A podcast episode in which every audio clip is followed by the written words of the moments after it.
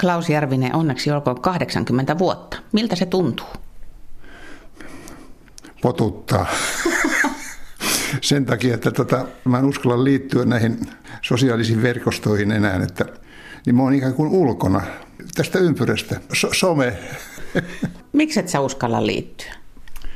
No se johtuu sitä vanhasta julkisuudesta, koska siitä edelleen saa kuulla ja niin mä pelkään, pelkään sitä, mitä sitten aiheuttaa. Että mä kuulin, että siellä oli jossain vaiheessa kiersi tämmöinen, silloin kun klasu oli klasu ja siellä tuli vaikka mimmosia huippu oli, kun olin tuossa Okelin ostarissa, niin kolme semmoista 11 vaipaa poikaa ja tuli mun eteen seisomaan, kato ikiklasu. No joo. Ei kun ihan tosissaan, niin, niin mulla on kiihkeä tarve, että mä pidän tuosta soittamisesta kiinni, koska sillä mä oon pysynyt hengissä tämän, kuinka mä sanoisin, viimeiset 10 vuotta.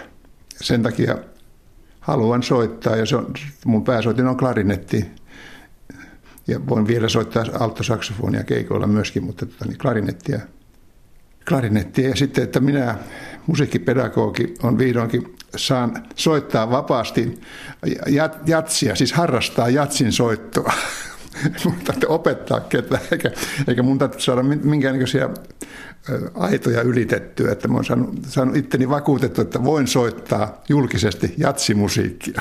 Ja se otti koville joo, siis sen kun oli se niin sanottu julkisuus, niin niin mulla on semmoinen hyvä ystävä, semmoinen trumpetisti kuin Raimo Korhonen, joka joskus 90-luvun, siis viime vuosituhannen loppupuolella tai puolivälissä, niin lähtemään keikalle Kaastajatorpalle. Ja se oli hirveä kynnys. Minä kvintetti keikalla, suuri Klaus Järvinen. Kyllä oli kova paikka. Että mä oon Raimolle sitä kiitollinen, että mä sitten rupesin soittamaan. Mä oon aina johtanut bändejä ja tehnyt sitä, mä oon tehnyt ja sovittanut ja tehnyt tämmöistä. Se on kuulunut asioihin. Mutta se, että mä itse olin bändin tasavertainen jäsen. Siis oliko se oikeasti niin kova paikka asettaa itsensä arvostelun kohteeksi tai antaa sijaa asettua arvostelun kohteeksi? No kato, siinä oli semmoinen pulma, että niin kun mä sitten arvostelin ihmisiä, niin mä pistin kaikkeni likoon siihen, että mä ihan arvostelin ja niin kehuinkin tietysti välillä. Ja sitten mun idea oli siis semmoinen intuitio oli se, että mä sen avulla saan ihmiset tajuamaan, että musiikkia pitää kuunnella ja sitä pitää opiskella. Ja se oli semmoinen shokki silloin 70-luvun loppupuolella, kun se niin tuli siihen Levyraatiin. Ja niin sen avulla mä oon saanut levitettyä tätä koulutusta. Se on ollut ihan ratkaiseva tekijä. Että mä sitten kävin pitämässä luentoja ympäri Suomea ja nythän joka puolella opetetaan. Mä oon siis tosi ylpeä siitä. Kuinka kova kriitikko sä itseäsi kohtaan olet sitten? Kuinka kovalla kädellä arvostelet omia tekemisiäsi? No kuule, kyllä se on sillä tavalla, että mä oon vihdoinkin omasta mielestäni löytänyt. Siis mulla on oma ääni. Mulla on klarinetissa nimenomaan oma ääni. Ja mulla on ollut hirveä tekeminen sen kanssa. Että mutta siitä pitää huolta. Se ei pysy se ääni, jos se ei soita ja huolehdi siitä äänestä. Mm-hmm. Että tässä on tämmöinen, jota mä sitten vahdin tiivisti. Ja onneksi mulla on vaimo, joka on musiikki-ihminen, tuo Seija. Ja hän on ihana siitä, että hän kestää mun harjoittelua. Kaikkea muuta, mun komentelua hän ei kestä, mutta mun harjoittelua hän siis nukahtaa. Sitten kun tarpeeksi uuvuttavaa, niin hän nukahtaa tuohon, mutta ei koskaan, se ei häiritse häntä. Se on ihan luonnontieteellinen ihme. Miten ikä muuten on muuttanut sinua? Onko särmät hioutunut vai onko käynyt toisinpäin? No ei ne taho oikein hioutua sehän tässä. Että mun on siis pakko löytää soitettava, siis paikka, jossa saan soittaa muiden kanssa. Että soittaminen on siis, jolla mä koen siis tällä hetkellä niin, että se on se, millä mä pysyn hengissä, koska mä en voi twiitata, että tänään menee hyvin, hei hei. Se on siis tosi siis hurja juttu tämä, että mä oon ikään kuin pois, mä en ole siellä genressä mukana. Ja se on, mun on hirveän vaikea tottua siihen. Niin, mutta jos ajattelee sun ikätovereita, niin eihän nyt kovin moni muukaan ole. Se on sitten niinku se nuorempi. Suurin osa mun parhaita ystäviä on hyvin monta kuollut just. Ja se on ollut kova paikka. Että. Mm-hmm. Vähän väki vähenee. Mä nyt edelleen pikkusen kiusaan vielä sua tästä iästä, kun mua kiinnostaisi tietää, että pystytkö sä hahmottamaan sen, että sä olet 80-vuotias, vai oletko sä sielultasi aina sama nuori Klaus? En. Kyllä mä edelleen on kyllä turhamainen, ja mutta mä tiedostan sen, että mun täytyy ottaa huomiota esimerkiksi pukeutumisessa se, että mä oon huomannut, että 24 sentin lahkeet korkeintaan voi olla, että ne saa jalkaan nämä housut. Mä en voi vetää semmoisia, että mä ihmettelen, kun siis minun vanhemmat ihmiset, jotka on julkisuudessa, siis esimerkiksi ministereitä, niillä on semmoiset hiitohousut, niillä on hitomoinen homma pukeutua siis aamulla, mä tiedän sen. Ja tämä on sitten tässä, jos mä oon huomannut, esimerkiksi autoon kumartuminen. Niin se, että pitää harjoitella se, että niska toimii niin, ettei lyö päätänsä sinne yläkarmiin. Ja sitten se, että pitäisi kävellä hirveästi. Ja meidän elintilanne on semmoinen, että mä en ole pystynyt sitä tekemään. Ja nyt on tavoitteena se, että siis kävely on ihan välttämätöntä. Mä en ole ikinä ollut himojuoksija, että mulla oli semmoisia ystäviä paljon, jotka on kuollut, mutta minä juoksen niin kauan, kun minulla on puujalka, ja ne juoksi niin kauan, kun ne tuli puujalka. Että se pysyy raameissa, se, että on. Mutta eihän mun siitä huolimatta tarvitse niinku luovuttaa. Mä en voi kuvitella, että mun pitää nyt sitten, kuten huomaa, että mä en hyväksy kaikkia asioita. Niin eihän tarvitse sen takia, että mulla on ikä, että enhän mä enää voi sanoa mitään. Kyllä täytyy voida sanoa kuitenkin. Niin kyllä tämä kova paikka on siis vanheneminen nimenomaan, jos on sillä tavalla ollut koko ajan mukana. Mutta hirveän onnellinen mä siitä olen, että mä olen ollut niin vahvasti mukana. Ja kato, siinä se pulma onkin, että kun on ollut niin vahvasti mukana, niin sitten kaikki yhtäkkiä pysähtyy noin.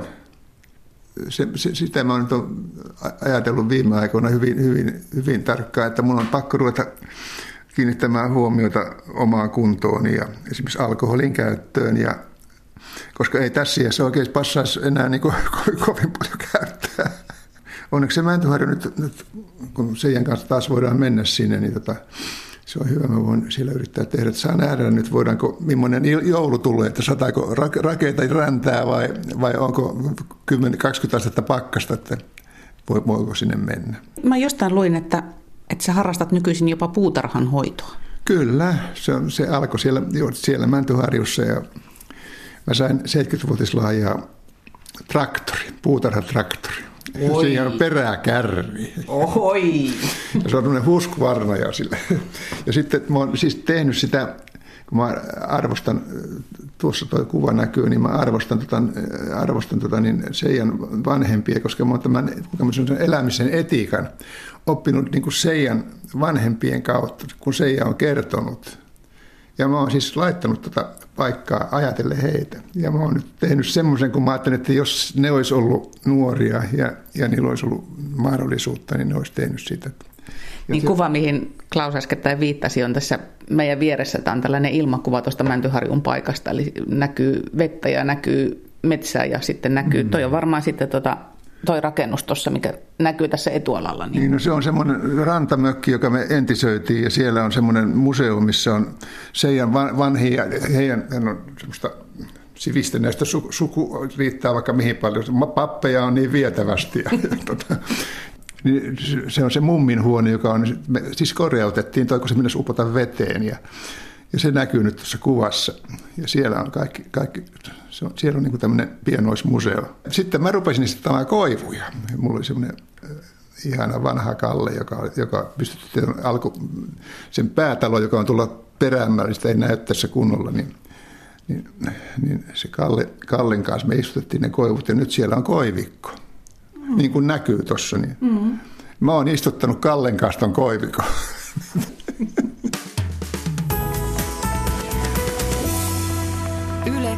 Radio Suomi. Klaus Järvinen, hetkeksi painutaan ihan sun lapsuuteen. Sä oot syntynyt jouluaattona 1936 Nokialla. Kyllä. Mä haluaisin tietää, että mikä on sun ensimmäinen muistikuva joulusta, eli myöskin samalla sun syntymäpäivästä? se on ihan uskomaton, mä oon miettinyt monta kertaa. Se oli siis sodan aikana, ilmeisesti jatkosodan aikana, 40-luvun alussa, että mä muistan jo jotakin. Mun täytyy olla 5-vuotias, ehkä 6-vuotias. Niin, tämä nokialaisten, siis varsinais-suomalaisten hämäläisten tapa juhlia ei ollut alkoholi, vaan syötiin hirveästi. Siis meidän suku on syönyt aina. Niin mun lapsuuskin oli siis semmoista, että kun mun isä kuoli, hän oli Tampereen teatterin iltanäyttelijä ja perusti Nokian työväenteatterin ja tämmöinen Järvisiä. Ja sitten mä joudun keskelle asiaa, jossa oli mummu ja 4 tätiä. Sitten mun äiti oli tehtaantyötä Tampereella. Ja mä oon siis kasvanut siis lapsuuteni naisten keskellä, ei yhtään miestä. Mun isoisä Taavetti oli Nokian paperitehtaan luottamusmies. Siihen aikaan nämä tehtaat antoi lahjaksi sitten sukulaisille, kun nämä työntekijät, niin paperia ja kumitiria ilmaiseksi. Ja nämä mun tätini kävi vaihtamassa niitä hamstraamassa, siis ruokaa näillä paperirullilla ja kumiterillä. Ja sitten hanki hirveästi ruokaa ja sitten koko suku tuli sitten Nokialle ja sitten ne söi. Ja mä muistan, kun mä vahdin sitten äitiä, se oli pöydän alla, se oli syönyt niin paljon, tämmöinen iso pöytä kuin tässä. Ja mä istun sen vieressä ja vahdin sitten sitä, että kukaan ei tönäse, kun se oli niin paha olla. Ja niin sitten oli semmoinen sääntö, että koko yö syötiin, josta aamulla lähti joulukirkkoon ja se, joka ei pystynyt heräämään, niin se ommentiin siihen patiaan kiinni. Tämä todella tapahtui siis niinku, että tämmöistä. Kun sä oot tommonen musiikkimies, niin meillähän jokaiselle muodostuu tavallaan elämästä myöskin semmoinen soundtrack, että siihen liittyy erilaisia sävelmiä vuosien varrelta. Niin mikä sun ensimmäinen mielikuva, en tiedä liittyykö se edes joulunkaan, mutta musiikistaan? Kun mummu lauloi se aina, kun oli kirkonmenotti, kun mä olin siis asun päätoimisesti mummun luona ja sitten ne hoiti. Ja sillä oli hirveä reumatismi. Ja mä pakotin sen aina istumaan jakkaralle ja nousemaan ylös. Ja se valitti hirveästi, mutta se teki sen. Ja sitten se aina, kun oli kirkonmenotti, se lauloi. Se lauloi niitä virsikirjaa ja sitten ratiosta tuli ja sitten mummu lauloi virsiä. Se on mun ensimmäinen semmoinen, niin se laulu on kyllä ollut semmoinen, että mä oon jopa esittänyt yhdessä vaiheessa, mä olin silloin hetkinen, mä olin Lappeenrantaan tullut silloin, eli mä tulin 4. luokalle kouluun. Mun isäpuoleni oli kalkkitehtaalla töissä, niin sitten ne emäntäkerho siellä järjesti joulujuhlat sitten, tai mikä lienee tämmöinen, niin mulla oli sen verran hyvä ääni sitten, että mä sain laulaa Husaari olen minä sodassa ja Husaari olen minä sodassa ja niin edelleen. Ja mä olin hirveän ylpeä, että tämä oli ensimmäinen tämmöinen sooloesitys. Sitten mulla oli semmoinen Nylundin veljekset, ne oli niin kuin näitä miespuolisia, ne asui naapuritalossa, se oli 2 taloa, jotka omisti kauppias Salminen. Ja myöhemmin mä asuttiin sitten kauppias Salmisen semmoisessa pikkutalossa, sitten kun äitini meni naimisiin sen isäpuolini kanssa. Niin, tämä Rauno sitten oli vanhin näistä poista ja hän oli minun pari vuotta vanhempi ja hän oli tavallaan sitten niin kuin korvike isä, kun ei muitakaan ollut. Että hän soitti huuliharppua. Ja se oli musta jotain ihan ihmeellistä. Niin mä sain aina sen vanhan huuliharpun. Tai en mä aina saanut, mutta sain kuitenkin, että se mun soittajan ura alkoi huuliharpusoitosta. Ja sitten kukaan ei ymmärtänyt mun taidetta, kun ei kukaan opettanut. Niin mä sitten etsin, kun esimerkiksi C-harppu, niin mä en osannut ottaa puoliaskelia. Kun mä tiedän edes mitä ne on. Niin sitten mä sävesin aina itse semmoiset kohdat, missä oli yhdellyksiä, ja kukaan ei ymmärtänyt, mitä mä soitin. Ja mä olin hirveän ylpeä itse, kun mä olin kehittänyt joo, että tällaista säveltäjän uran alkuun. Mä muistan sitten mä olin silloin siis tästä, mä mentiin sitten mummun kanssa. Mun nuorin Elvi meni naimisiin yhden Haikosen Väinön kanssa, joka oli veturin kuljettaja ja se haavoittui. Se oli siis sodassa. Ne asui Ensossa mummu päätti lähteä sitten kylään sinne ja mut otettiin mukaan sitten. Ja se kylän vierailu kesti puoli vuotta. Ja mulla oli vielä semmoinen karvalakki, missä oli sitten tätä niin suomalainen kokardi, että sitten kun oli jo rauha, vaan loppuvaihe oli, niin me tultiin pois sieltä Ensosta. Ja mulle jäi mieleen tästä vaan tästä, että se oli myös semmoinen niin kuin miestuttavuus tämä Väinö. Hän luki mulle Kulliveri-retkiä. Siis mulle luki mulle.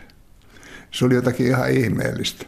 Ja sitten kun me tultiin sieltä pois, niin mä sitten herätin kirjastossa huomata menemällä lainaamassa, että mä en osaa lukea.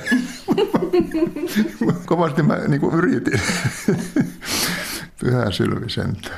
Sä siis olet syntynyt Nokialla ja sitten tosiaan siinä 10-vuotiaana suunnilleen siirryit itäisten mieihmisten heimoon, eli Lappeenrannan suuntaan. Joo, se oli aika hirveä. Siis nokialais varsinais-suomalainen. Meidän suvussaan siis ei halattu. Se on ollut, onneksi nyt minun sanotaan niin kuin kestohalaajaksi. Mä oon oppinut Seijalta halaamaan. Mä halaan myöskin miehiä ja toiset miehet ei hyväksy sitä. Mutta mä halaan kaikkia. Se on kyllä tuon Seijan asioita. Koskettaminen on tosi tärkeää. Ja niin se Lappeenranta-homma, niin äiti ei ollut kertonut, se bluffasi, että tässä on järvi ihan lähellä ja valkoista näkyy tässä puista. Ja sitten kun mä joudun sinne, niin kuvittelin, ne oli joutunut asumaan semmoiseen parakkikylään. Siis missä oli jokaista työntekijää oli yksi huone ja se oli neljä. Ne oli semmoisia neljän perheen parakkeja, josta muurin välistä näkyi siis naapurille, tai siis oli reikä. Että tämä oli niin kuin se Lappeenrantaan tuleminen. Ja sitten siellä oli siis se porukka semmoista, että siis ne lapset oli sitten sitä tasoa siis käytökseltä, että siis hämäläinen tulee sinne ja sanoo mä ja sää, niin turpiinhan tuli. Että se oli aikamoista hommaa . Mutta sitten äiti oli niin sitkeä, että me päästiin asumaan sitten sinne Mattilaan ihan tämmöiseen omakotitaloon yläkertaan, että, ja jos oli oma ulkovessa. Mulla oli semmoinen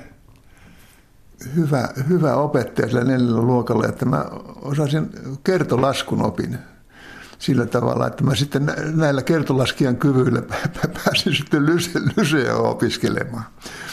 Siellä sitten alkoi tämä tämmöinen niin kuin musiikkiharrastus. No just mä olisin kysyä, että milloinkas sulla sitten se herätys siihen jatsiin oikein tuli, että mihin aikaan se sijoittuu? No se tuli siitä vähitellen, nimittäin siellä mulla oli semmoinen Lavikan Seppo ystävä siellä, joka oli rinnakkaisluokalla, jossa luettiin Venäjää. Ja hän sai mut lähtemään soittokuntaan, työväityksen soittokuntaan.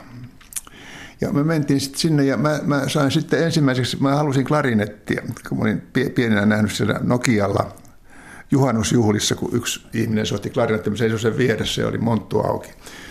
Niin mulle tyynnyttiin semmoinen saksofoni, joka oli niin kuin C-tenorisaksofoni, siis alton ja tenorin välimuoto.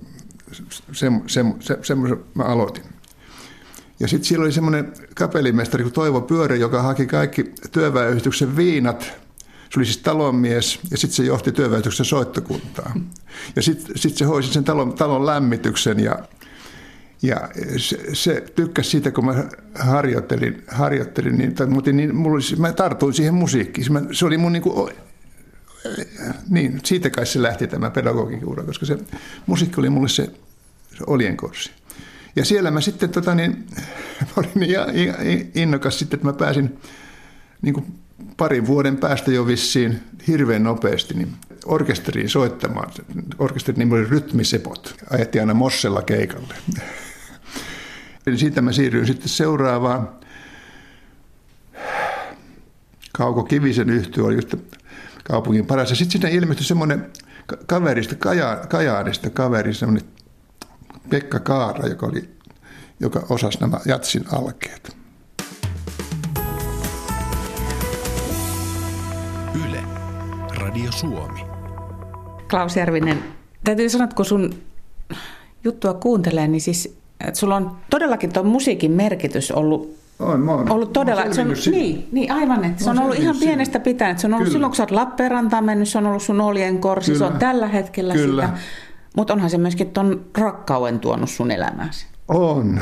Kun mä sitten tutustuin, kun Kusta tuli musiikkipedagogia, mä olin hirveän innostunut. Sovelsin sitten heti sitä niin, että mä pääsin sinne Oulun kylän koulun musiikkiopettajaksi, tuntiopettajaksi, kun mun opiskelukaveri ei kestänyt sitä. Se oli niin pahamainen koulu ja ne käyttäytyi hävyttömästi. Niin. Sitten musta oli tullut tämä musiikkiopettaja ja sitten mä olin hirveän aktiivinen. Sitten mä menin musiikkiopettajien liiton tämmöisille syyspäiville ja sitten mä näin siellä semmoisen naisihmisen, joka touhusi hirveästi. Ja oli tämmöinen mun mielestä Diorin puku, tai ainakin sen näköinen ihan. Ja sitten semmoinen koppakampaus, kun silloin oli muotia. Ja sitten se oli hirveän hyvä kroppa ja se liikkui koko ajan. Ja mä näin koko ajan, että se musiikki oli se, ei sitten minä olen tässä hieno daami tai herkullinen tai mitä. Ei hän oli vaan Seija. Ja mun alkoi siitä sitten Kauko. Mä niinku ihastuin sillä tavalla, että mä olin niinku vihainen, että mitäs tuo nainen tuo oikein. Ja tämä tapahtui siinä 68, että sitten me mentiin. Näitä on niin pitkiä tarinoita, että se menee koko yö muuta, koko jouluyö menee muuten. Niin 70 me mentiin sitten naimisiin. Niin eli siis te olette nyt ollut 46 vuotta, tästä nyt tulee mun laskuopin mukaan. Joo, kyllä. Ja tämä naimisiin mennään johtui siitä, että Seija aiheutti sen, että me lähdettiin lasten kanssa Lapin reissulle. Siis mä en ollut ikinä ollut Lapissa ja Seija oli ollut hiihtämässä. Se sai päähän, että lähdetään ja minä täys kahelin ja innostunut ja lapset oli vielä innostuneempia. Ja sitten me lähdettiin Kilpisjärvelle ja me saatiin semmoinen autiomaja asuttavaksi, kun ne sääli meitä. Kun ne lapset oli niin pieni, nuorin oli 8-vuotias. Sitten kun me tultiin sieltä pois, me oltiin siellä siis tuommoinen 10 päivää tosta vaan. Sitten tultiin takaisin sitten Kilpisjärven hotellille ja sitten me mentiin ilmoittautumaan, että me haluttaisiin nyt omaa huone. Ruvettiin varaamaan huolta, että me mennään sitten Seijan kanssa asumaan. Ettehän te ole naimisissa, että teillähän on eri nimi. Niin Jumalan kautta mä joudun poikien kanssa samaan huoneeseen ja se ei ollut Leenan kanssa tämän 10 päivän vaelluksen jälkeen. Silloin me päätimme mennä naimisiin. Ja se tapahtui sitten jouluna kesken, kun meillä molemmilla oli musiikkiharjoituksia koulussa. Niin harjoitusten välillä me mentiin naimisiin. Ja meidän todistajana oli Seijan kanslisti ja sitten Sorvalin upi, josta piti tulla mun työni jatkoja tuonne opistoon, niin hän kuoli sitten. Niin upi oli mun todistaja. Sitten se kysyi Seijalta, että no mikäs nimen te nyt sitten otatte? No minä tietysti haluan sen, minä haluan olla Saarikko, kun mun lapsetkin on, niin se suuttui se tuomari. Ettehän te voi, kun on just eronnut siitä Saarikosta, niin että voi olla Saarikko. Niin sitten Seija, joka on sukua Saloheimo, niin hädissään sanoi, että Järvinen. En kysy, onko hän katunut myöhemmin tätä valintaa. Ei ole katunut. Se on muuten uskomaton. Seija on katunut. Ja vaikka se on välillä ihan aiheesta mulle hirveän vihainen, niin kyllähän ei hirveästi täytyy minusta välittää, että hän on kestänyt näin kauan. Niin, mä ajattelin, kun te olette siis paitsi, että te olette aviopari, niin te olette tehnyt koko ajan myös työtä yhdessä. Joo. Ja te olette ollut kuin Paita ja Peppuna 46 Kyllä. vuotta. Niin miten se työjako teillä oikein toimii? No mä olin hirveän suuri johtaja, kun me muutettiin asumaan yhteen, niin mä ilmoitin esimerkiksi aluksi, että mitään tiskikonetta ei hankita, ja meitä oli siis 6 ihmistä. No jako tiskivuorot ja mulle tuli myöskin. Mä joudun sitten kerran tiskaamaan itse sen. Sen jälkeen hankittiin tiskikone. Ja sitten Tertta Saarikko, josta on tullut meidän luottohenkilö nyt vanhempana, niin hän hikentyi tästä mun touhusta niin, että hän lähti Englantiin. Hän ei kestänyt koko hommaa. Ja lapset jotenkin sitten, me oltiin hirveän rakastuneita ja lapset jotenkin nielas mut sitten. Mä halusin olla niiden kanssa kyllä, että meillä oli siellä Mäntyharjus koko ajan, oli kauhean mukavaa. Että Jorma, ja myöskin Jyrki kalahti silloin vielä nuorempana, että Jyrkihän on skitsofreenikko, että hän sairastui sitten, mutta Että se onnistui se siis sillä tavalla, että nämä lapset oli niin joustavia, että ne hyväksyi sen suuren järvisen. Mm-hmm. Ja Seija oli niin rakastunut, että, ja minä olin rakastunut. Niin, jos minä nyt yhtään voin päätellä, niin se sama rakkaus jatkuu edelleen, kun te olette näin pitkään kimpassa pysynyt. Joo, tappelut on entistä pahempia. Kun me muutettiin tänne vuonna 1978, asumaan tuohon alas Tapio Rautavaran patsasta vastapäätä. Siinä on semmoinen pitkä 100 metriä pitkä talo, josta täällä päässä, missä me asuttiin, niin kuului, mitä siellä toisessa päässä tehtiin. Ja meidän yläpuolella asui pastori Tähtinen. Ja sitten kun me oltiin muutettu, se oli ensimmäinen riita, joka oli siis, se oli siis tosi kova äänestä, sen täytyy olla. Niin sieltä alkoi kuulua yhtäkkiä virren soittoa. Joutukaa sielut on aurainen. Herraa hyvää, kiittäkää ja niin edelleen. Ja sitten niin se meidän riita kuivui siihen, kun me tajuttiin, että sitä musiikkia tulee vaan. Ei me haeta mitään. Sitten tuli sitten niin kuin vitsi. No täällä ei naapurit ole ruvennut virreveisuuseen, jos te riitelette entistä kovemmin. Tähän tuli uusia asukkaita, niin mä sanoin sille jonolle, että mä soitan sitten klarinettia ja saksofonia ja meillä soitetaan myöskin pianoa. Että tietävät, mitä on luvassa. Joo. Jos ajattelee vielä Seija ja sun työjakoa, tai siis ei työjako nyt on väärä sana, mutta kuitenkin tätä keskinäistä eloa, niin kumpi tästä on tunne, kumpi on järki? Kyllä siis määrätyissä asioissa mulla on järkeä, mutta siis Seijalla on siis määrätyissä asioissa kyllä. Ja esimerkiksi siis meidän raha-asiathan meni sitten paikalleen lopulta sillä tavalla, kun Seijalla oli sitä järkeä sillä tavalla.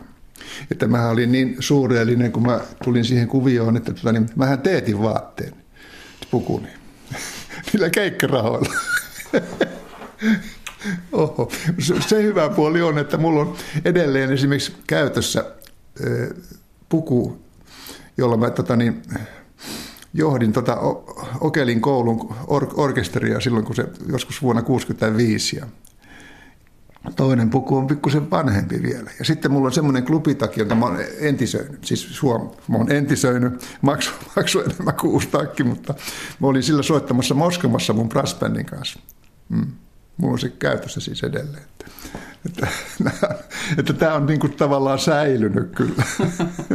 Vielä siitä, että kumpi teillä on tunne, kumpi järki, niin määrätyissä asiassa on toisella järkeä ja määrätyissä asiassa toisella järkeä. Ja tunnetta on kyllä riittää. Tunnetta on molemmissa. Vaikka Seija on sitä mieltä, että mä en puhu tarpeeksi, kun Seija haluaisi puhua koko ajan. Klaus Järvinen, nyt kun jouluaattona täytät 80 vuotta, siis sehän on lapselle kova paikka, että jos jouluaatto on syntymäpäivä, niin eihän niitä nyt sitten niitä juhlia oikein koskaan varmaan kunnolla on vietetty. Onko nyt juhlan aika? No kyllä siis tämä uusi perhe, joka tuli sitten 70, niin kyllä nämä on ottanut mut hirveän kauniisti sillä tavalla, että mulle tulee siis erikseen isänpäivän lahja ja joululahja ja sitten syntymäpäivän lahja. Ja ne on eri paketit. Ne tulee kyllä silloin jouluaattona. Että tämä on ollut semmoinen, tuntuu, ja myöskin mun tyttäreni Päivi on omaksunut tämän tavan. Mutta onhan se kova. Ja sitten mulla on kauheita, kun mun nimi, siis toinen, minkä mä sain, niin mä sain nimen Klaus. Ja mä oon ymmärtänyt, kun mun isä oli teatteri-ihminen, niin se oli niin hullu, että se, kun Santa Klaus, niin se oli niin hienoa, että se teki musta Klausin. Ja sitten kun se oli isänmaallinen, niin sitten kun niitä suomalaisia näytelmiä, niin mun toinen nimi on Untamo. Ollut ihan hirveätä. Kyllä nämä on ollut nämä joulut. Kyllä meillä on semmoinen lasten etukäteisjoulu. Se on nyt 7. Täten ilmoitattakaa, että se oli 17. päivä. Mutta meillä on aina tämmöinen etukäteisjoulu. Ja nyt mä en tiedä, Mäntyharjussahan nyt ei sitten, ehkä lähdetään nyt sitten joulun jälkeen, jos kelit sallii. En mä tiedä, kuinka usein sä oot joulupukille kirjoittanut. Ja nyt se on tietysti myöhäistä siinä vaiheessa, kun tämä juttu tulee ulos. Mutta eihän toiveitaan saakkaan etukäteen kertoa. Nyt sen voi jo ehkä paljastaa. Jos sä nyt saisit toivoa joulupukilta jotain. Kun saan soittaa. Kun vaan saan soittaa. Että mun kädet kestäisi. Joo, sitä.